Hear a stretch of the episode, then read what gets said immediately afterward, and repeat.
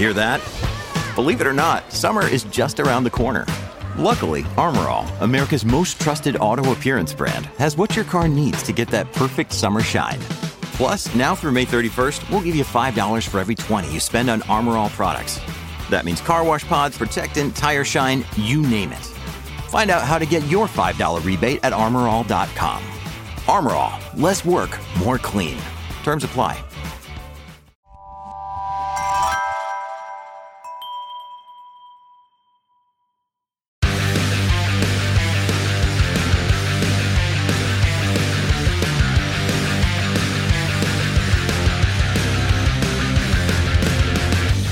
Hello, everybody. Welcome to Pit Pass Moto, the show that keeps you up to speed on the latest in motorcycling and brings the biggest names in the motorcycle industry right to you.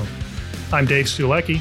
I'm Dale Spangler, and this week our guest is John Simonovich, founder of the Southern California motocross racing series Moto for Kids. This episode of Pit Pass Moto is brought to you by Moto America. Moto America is the home of AMA Superbike Racing and is North America's premier motorcycle road racing series. Rewatch every round of the 2022 series and revisit all the action with the Moto America Live Plus video on demand streaming service. Or visit the Moto America YouTube channel for race highlights and original video content. To view the complete 2023 Moto America race schedule, head over to MotoAmerica.com and be sure to follow Moto America on Twitter, Instagram, and Facebook for real time series updates. Welcome, everyone, to episode 151 of Pit Pass Moto. Hope everybody had a great holiday season. As always, we appreciate you, our listeners, and uh, we'd love to hear from you. If you happen to have some ideas for show guests or even a topic you'd like us to discuss in our all access conversation, head over to pitpassmoto.com forward slash contact.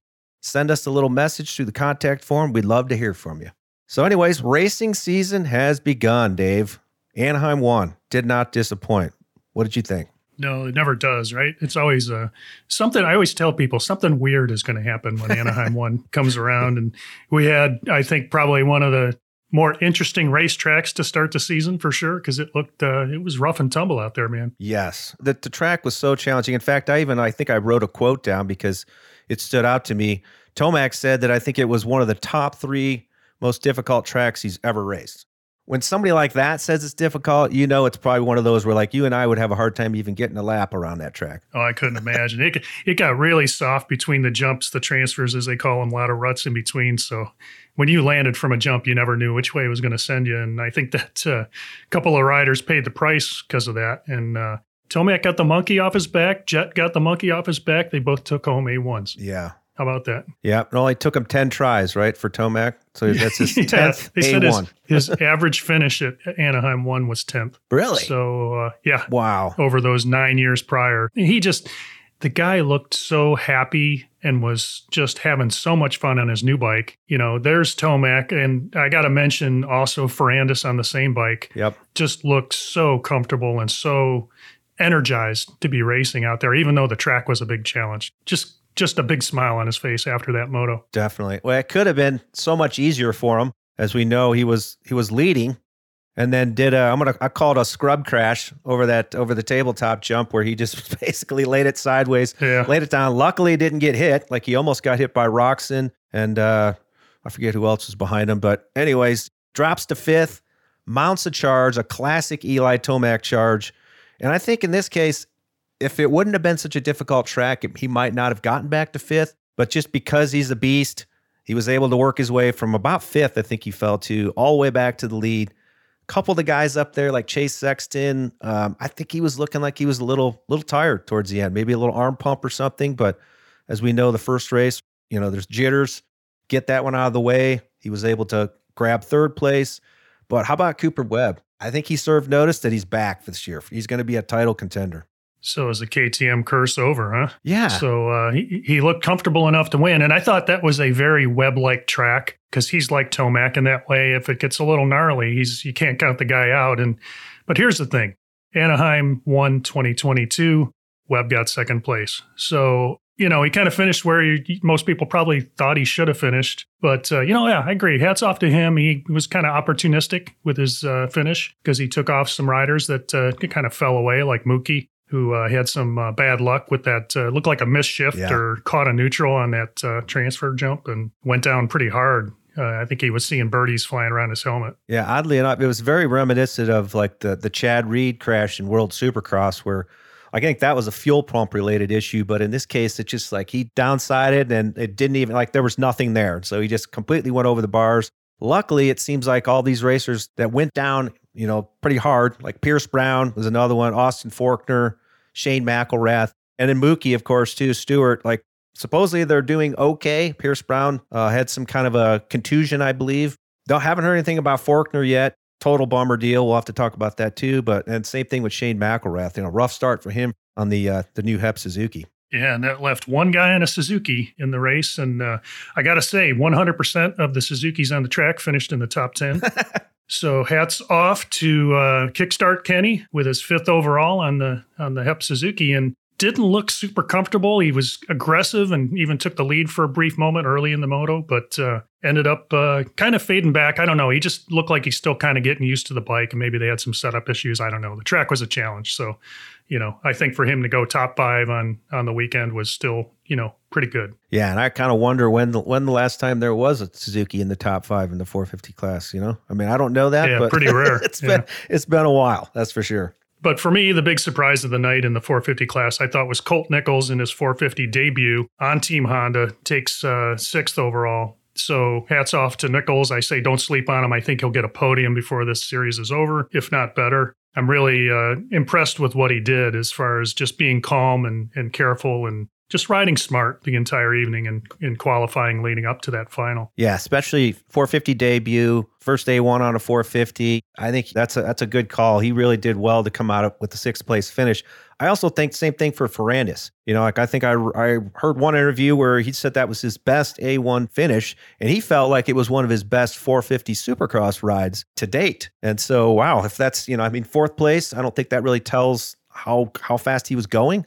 And so I think we're going to probably be seeing potentially a, you know, a, definitely a Ferrandis podium, but I think he's got the speed to, to take a win this year. Honestly, I think you're right, and I think he probably will before Mookie will, but uh, that's just my personal opinion. But uh, I want to talk about the Austrian bikes. So the Austrian brands made up 45% of the field. So 10 of the 22 bikes in that final were from Austria, either Gas Gas KTM or Husqvarna, but only two finished in the top 10. So what's that tell you? Do they really have the bike sorted out? I don't know. I think we have to have to watch that as these races continue, as they head into uh, what's going to look like a, a real wet and sloppy Oakland race coming up uh, this next weekend. Yeah, the old bomb cyclone just not letting up, is it? It's looking like it's pretty much. Uh, I don't see how it's not going to be a mud race at Oakland. You know, I mean, even if they do, because they got to build the track first, and it's supposed to rain there all week, and so I don't, I don't really see how they're going to get around, even if they try and cover the track. But uh, yeah, it's going to be an interesting round two, that's for sure. So how about that 250 class? What you think of that, Dale? I mean, honestly, to me, Jet Lawrence just the guy can't miss. He can't seem to do anything wrong on a dirt bike, and uh, like I said, he got the A1 monkey off his back after that uh, grueling one last year. But uh, how about that Jet Lawrence, man? He just looks so steady. I know I did. It was almost like a little bit boring. I hate to say that, but like he was so good, and just everything was was a little le- little less eventful in the 250 class compared to the 450 class. That's for sure. But uh, the big thing there was just a, a bummer again for the third year in a row. Title rival Austin Faulkner goes out in a freaky start crash, and it's just the weirdest thing ever. I swear the guy just can't catch a break, Kenny. Oh, he definitely caught some breaks. I, I think the word is still out on what's broken, but I hope the young man is okay because you hate to see it just keep happening to him every year, where it's happens early in the series and he's out of it, and he's definitely got the speed to to win the series. But uh, going back to Jet, his lap times, we would have put him in the top five in the 450 class. That's how fast he was going. By so the way, smooth. just wanted to mention that. But uh, yeah, Faulkner, he got into Hampshire's rear wheel, it kind of looked like, and it took him sideways and high sided him and just kind of ragdolled down the track. And he wasn't 30 feet out of the gate. So, really disappointing to see his season start that way. But the flip side of that is Cameron McAdoo taking third on the podium. Just looks steady and strong, and he'll probably win one this year. I really hope to to see Cameron pull some. Definitely.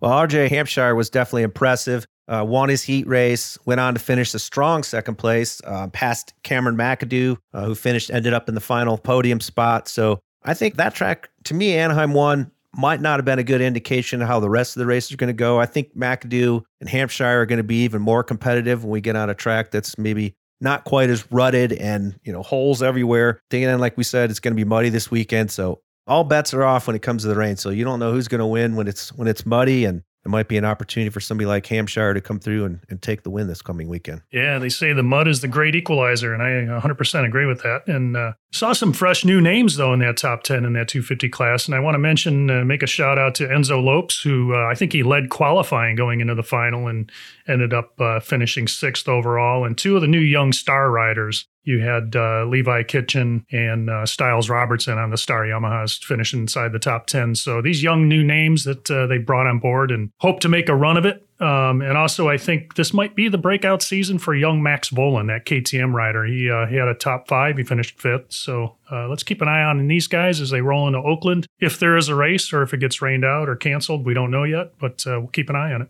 One other thing I thought I'd mention before we get on to our interview. Um, Dakar Week One has just wrapped up, and in fact, today they're on uh, rest day. And after eight stages of the total of 14 stages that will be completed, they're on a much needed rest day today. And uh, the big news is, though, American Skyler Howes is leading the overall. And he's a friend of the show. And so we couldn't be more excited for him. Wow, like unbelievable. The factory Husqvarna, he's in first place. And then American Mason Klein is in third place.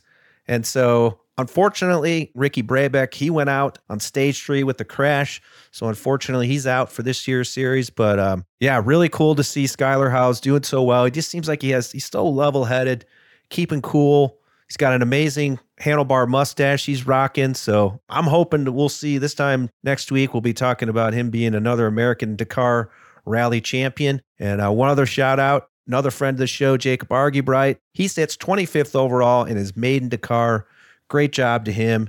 And so if you haven't yet, make sure you check in on the Dakar and uh, see if uh, another American takes the Dakar win.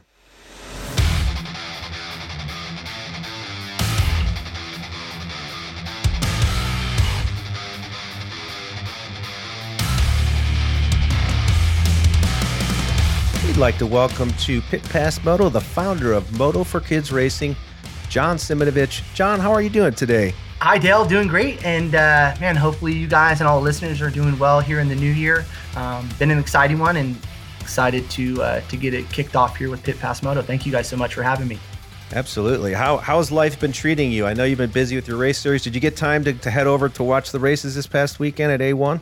Oh, we sure did. Um, my wife and my two little boys had an opportunity to get out there to A1 and um, check out some of the uh, the pit party action and the fan fest zone. And I, I, think you guys probably saw it from home, man. What a what a great evening of racing. The lights class or the 250 class was a bit of a snore, I'd say, just based on kind of no no real action. But man, the 450 uh, main event had all the action. Yeah, over delivered on the 450, didn't it?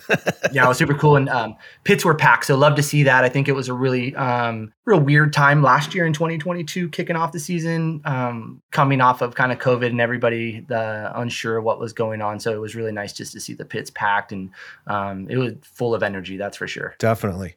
So let's talk about the reason, main reason we wanted to have you on the show, besides being a super rad dude, long industry associate like Dave and I um, you came up with this idea for this racing series in Southern California called Moto for Kids Racing. And you just finished, if I'm not mistaken, you just finished your second full year of racing with the series. And uh, tell us about how this idea came about to create Moto for Kids Racing.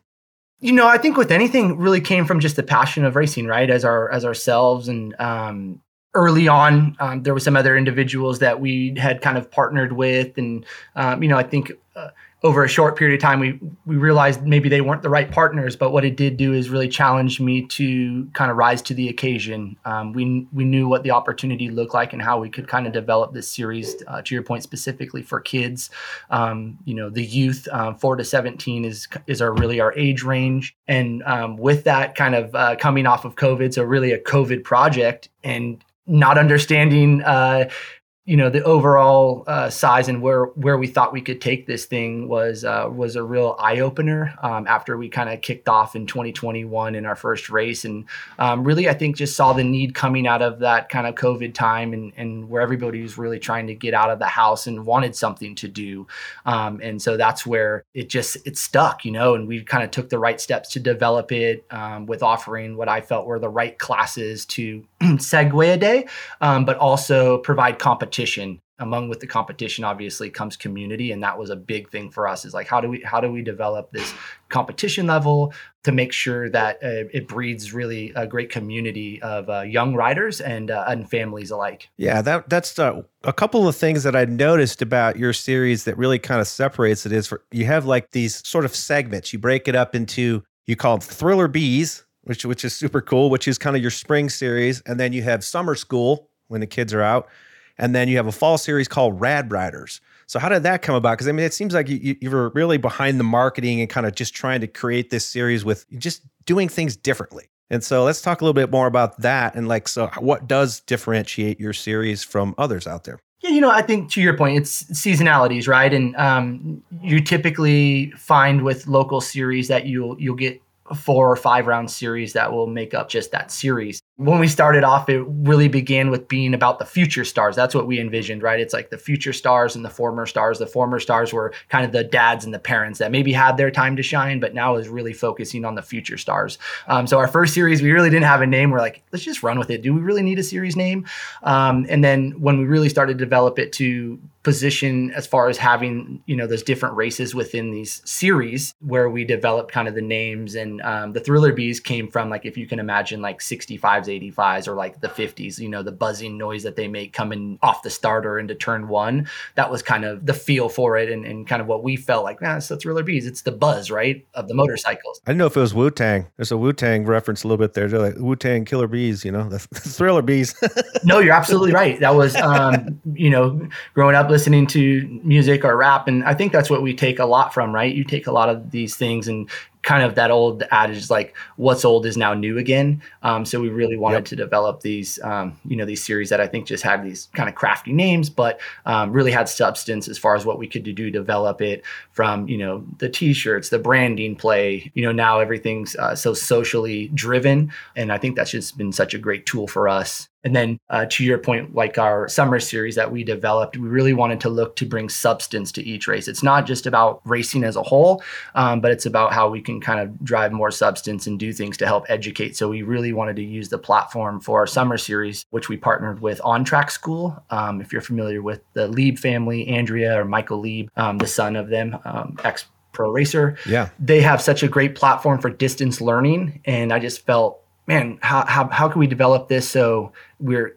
COVID times, people are uncertain if they want to send their kids back to school, whether that's public or private school. Um, but distance learning has really become a thing for a lot of parents and gave them another option, right? And so for me, it was like, man, this is such a cool thing. And they're so invested in amateur motocross. So, working closely with Andrea and um, Don Lieb, um, we came up with the On Track School Summer Series, um, three round series, really kind of giving, again, just more substance to give an outlet and educate some of the parents that just maybe didn't feel they had that extra option outside of public or private schooling. We'll get back to the conversation in one moment, but first, here's a word from our sponsor. Another day is here and you're ready for it. What to wear? Check. Breakfast, lunch, and dinner? Check. Planning for what's next and how to save for it? That's where Bank of America can help. For your financial to-dos, Bank of America has experts ready to help get you closer to your goals. Get started at one of our local financial centers or 24-7 in our mobile banking app. Find a location near you at bankofamerica.com slash talk to us. What would you like the power to do? Mobile banking requires downloading the app and is only available for select devices. Message and data rates may apply. Bank of America and a member FDIC. So, John, I'm curious to ask, you know the the Austrian brands have brought out the e-bikes in in those mini classes, and I wanted to ask you, how's the turnout been for the e-bike level classes, and what's been the acceptance from the general race families and public? I mean, has it been a big deal that the e-bikes have been kind of merged into the series, or what do you see it with uh, how that's going? It's been a huge success for us. You know, early on when we started this class, there was really pretty dismal. We had, you know, maybe a handful of riders. And I think now um, at any given race, we're able to see, you know, upwards of 10 or 15 riders in that class. Um, so the introductory uh, point for a lot of these families, what I'm seeing is the minimal workload for on the parents to get the bikes ready for the race weekend. Right? It's typically uh, make sure the battery's charged, spokes are tight, do a once over bolt check and uh, make sure you got some air in the tires and you can go racing with the, um, the mini E class. And so, yeah, I have seen a lot of success in that class. I think you're going to continue to see it. Um, we've just recently purchased my son an SXE5 during Christmas. Um, so I think the point of entry is uh, is pretty light outside of the cost incurred, obviously, with purchasing the motorcycle. But I think it does take an ease off of like what you would see typically maybe like a BMX family trying to find that next alternative to go racing and, and obviously that being motocross. So kind of with that in mind, do you do you see that as a potential we're always looking for ways to kind of grow our sport, bring new people, outside people into the sport. Do you see that as maybe a lever we could pull that would draw somebody into the sport that wouldn't be less intimidated by an e-bike versus as you mentioned you know the maintenance and all the things that you have to have right in order to get on get the bike on the track. Do you see maybe that as a lever we could pull to kind of help continue to grow the sport I think you're seeing it right now. I think uh, what KTM's been able to do with the KTM Junior Supercross Challenge, um, that's inviting, right? That um, welcomes people from the home front to really see that on uh, such a national scale or international scale um, to bring visibility to what those motorcycles are doing right now in this space. Uh, I think you guys have seen it with Greenger and Honda, um, Torrot that are kind of coming into the marketplace. I think is a great point of entry for these kids. Like I said, um, many of them they start on a BMX level, so to have that really kind of ease to get into the sport, I think it's it's been accepted. I think you're seeing more with some of the other uh, motorcycle brands that are coming out um, with more of a uh, electric motorcycle. Um, it's really difficult to say maybe from you know an older skewing demo where you know they're going to always challenge it, but I think for the young parents, um, maybe like myself, um, see the ease of um, what you know KTM has been able to do, or the KTM group has been able to do with the Gas Gask and the Husqvarna line um, to introduce and get new riders on. What I feel is kind of a really important segment for what we're trying to do for the future. So you do a lot of like I've noticed, you know, like following your social media, you do a lot of like little special things for the riders that show up, like very unique trophies. Like I think you give like a Wiener Schnitzel, like a gift card for like a lunch. Um, you've done like a really amazing banquet, I think, the last couple years. So talk about that a little bit more, like how you try and make it a little bit more kind of special than say some other races where you go and you, you get a trophy and that's about it. You know, it seems like you're just doing some really unique, cool things. I've just seen over the years, I think there's been a lot of take, take, take from a lot of race promotions on a lot of different levels. And I think for myself, I, I saw the challenges growing up, you know, whether they were um, something we ever, ever really spoke about in the household and the struggles to get to the race or to be able to get through the front gate, right? Just to even get to that point was a challenge, I think. And it still is. It's really relevant in the space that we're in. It's motorcycling is inherently, it's expensive. So if we can take any step to kind of give back to the parents and to the kids, I always liked what um, baseball or uh, football had done for like the junior leagues and offering a banquet or an award ceremony. I just don't think that's ever really been done in our sport. I think at, at the end of the year is something that everybody does, but for us, what we try to do is be in the moment with those particular series. And um, so we have we've developed an awards banquet. You know, we do uh, take a little bit more of the Reese's sources to lean on some of our sponsors to do really cool giveaways and um, with our awards banquet. To your point, we can do really special trophies. We can do something that, you know, these kids, it's, it's not a paper plate, you know, and that they, you know, over a handful of years, dad decides to kind of toss it away. You know, these are trophies that we feel that not only just the parents, but the kids are going to want to hold on to these for, you know, many years to come to, you know, in our hopes that they'll be able to share those with some of their kids down the line. And um, again, um, something that they, uh, they can be proud to hold on to.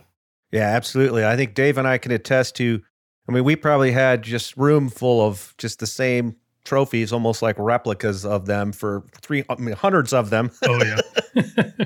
and so oh, yes. yeah, having those unique special trophies, I mean, those are the ones that I still have, you know, like hanging on my walls are those kind of special and different ones. So kudos to you guys for doing just that kind of making it that little bit more special.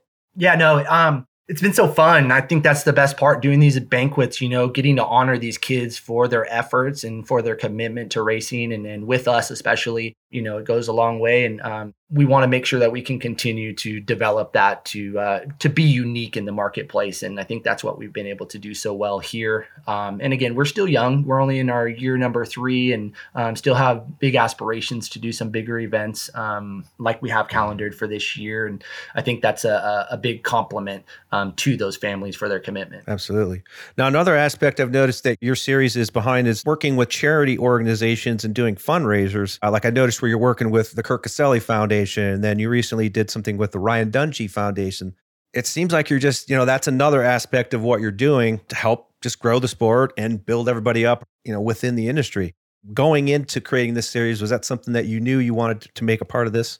You know what? I don't think initially it was something that we really had in mind. I think for us was really just to develop a program that we felt was strong, right? Something that these uh, everybody could get behind and, and really feel like, wow, okay, this is great racing, it's great atmosphere. Um, I always just felt like if we had this community of um, of riders and families that were engaged with what we're doing, how could we engage other avenues? Um, much like you said, with um, working with some of these nonprofit organizations, um, toy drives, and things that I know if we have the substance and we have the again that community together, that we could really drive and get behind some of these uh, great nonprofits or, or um, you know good um, individuals, right? That just I think do do really great things for our industry that sometimes they're not they're not quick to tout about right i think it's kind of a concealed thing and, and obviously they want to try to get as many eyeballs on it to to bring some awareness um, and i think that's where we were able to kind of come in with this great racing community that we have and, and bring some awareness to the ryan dungey foundation and their efforts for st jude but also to get kids on bikes at a young age or,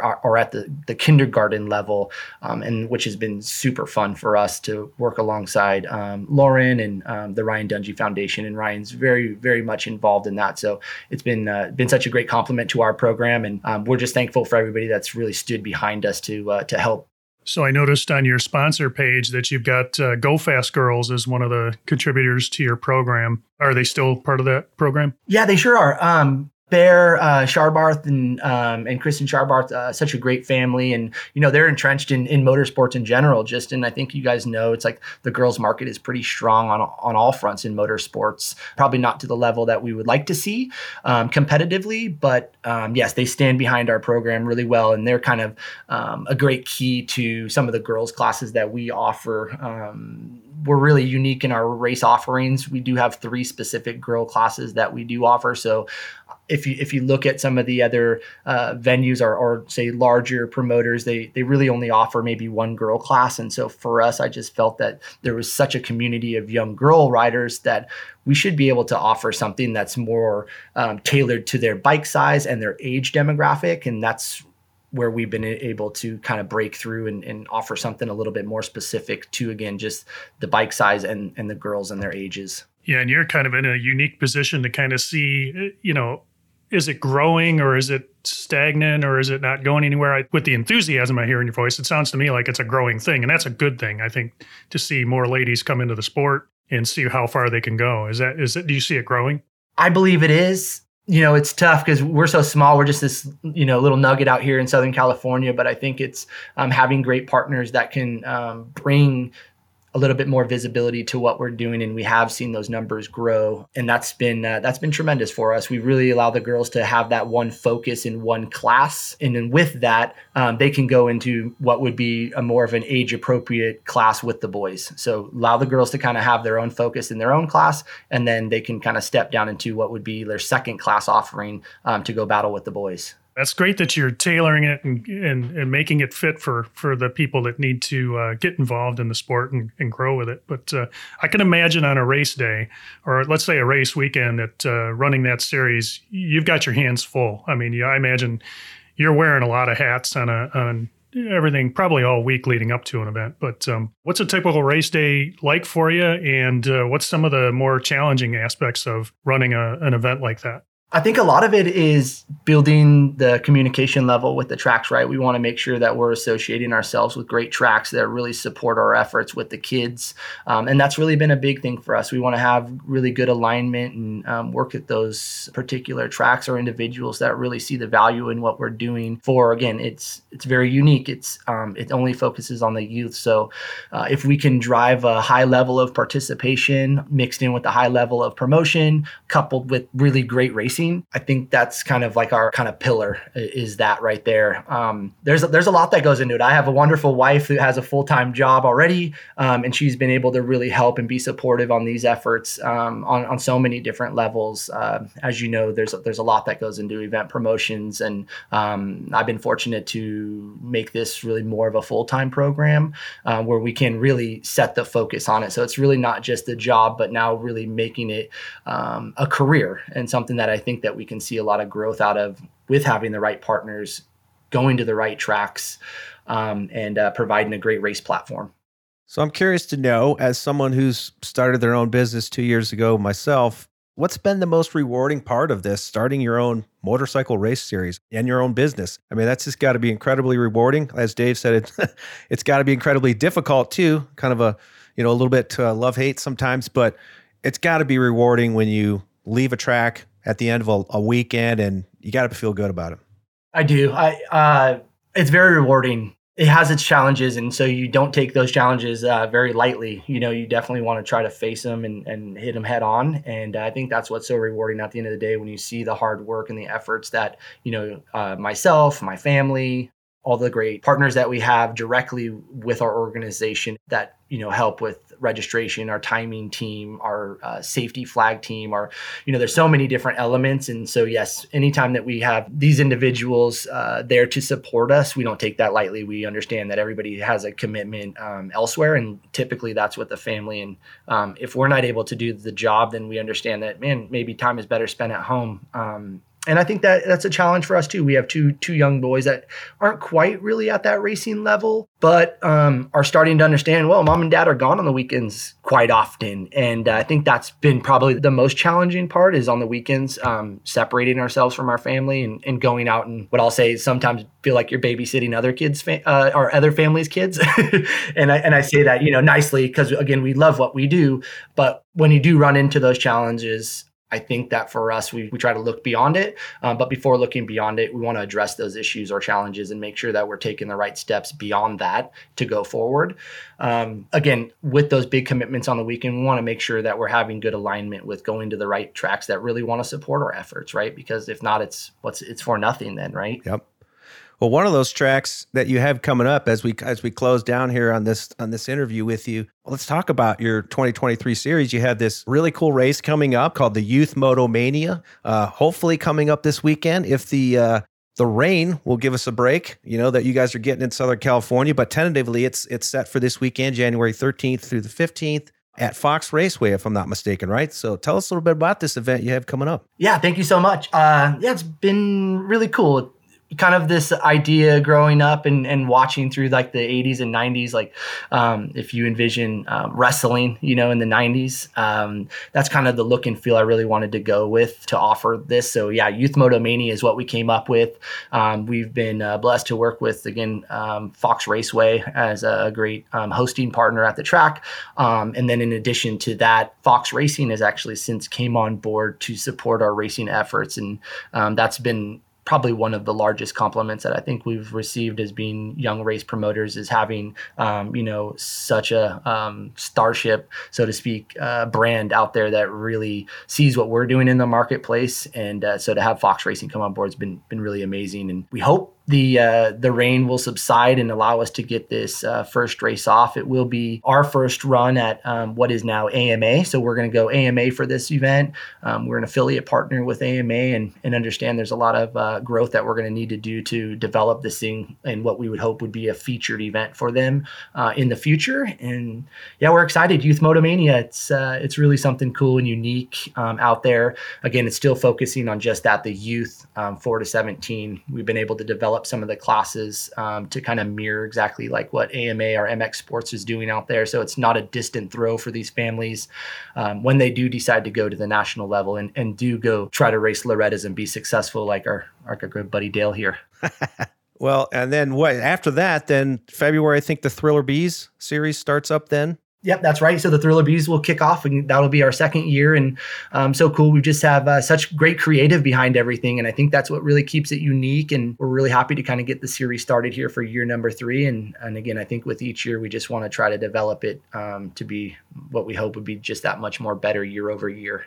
Well, John, we really appreciate everyone in the industry. I think is probably you know appreciates people like you who you know go the extra mile. Obviously, you didn't have to start this race series, but you did, and and you're doing great things with it. And so, really cool to see. And uh, where can people find you though? Find more information if they if they happen to live in the Southern California area or even some of the outlying states.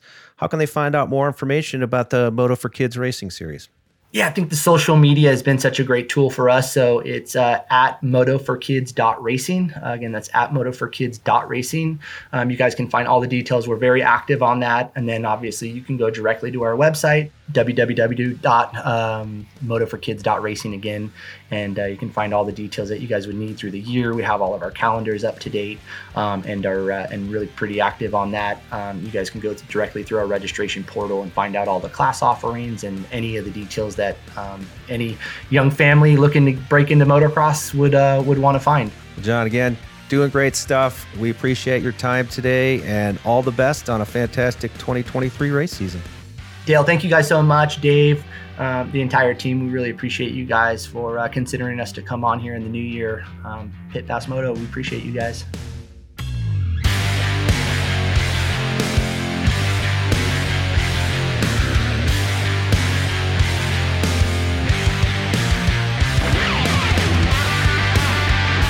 If you enjoyed this episode, make sure to follow Pit Pass Moto on your favorite podcast app so you never miss an episode. If you have a moment, please rate and review our show. We'd really appreciate it. You can also follow us on Twitter, Facebook, and Instagram, and visit pitpassmoto.com where you can check out our blog, listen to past episodes, and purchase your own Pit Pass Moto swag. This has been a production of Evergreen Podcasts.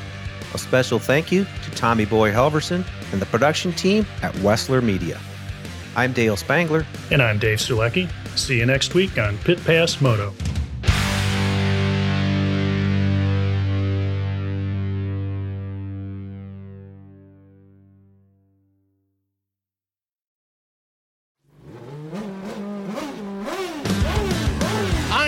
Martin, host of Pit Pass Indy. Each week, I go behind the scenes of the NTT IndyCar Series and introduce our listeners to the biggest stars of IndyCar, which features the Indianapolis 500 as its cornerstone event. The men and women that compete in IndyCar may be the bravest athletes in all of sport, as danger lurks around every corner. They are able to look danger in the eye without flinching. That is why the NTT IndyCar Series features the best racing on the planet. Join me every week as we talk to the stars of IndyCar, including the legends of the Indianapolis 500 on Pit Pass Indy from Evergreen Podcast.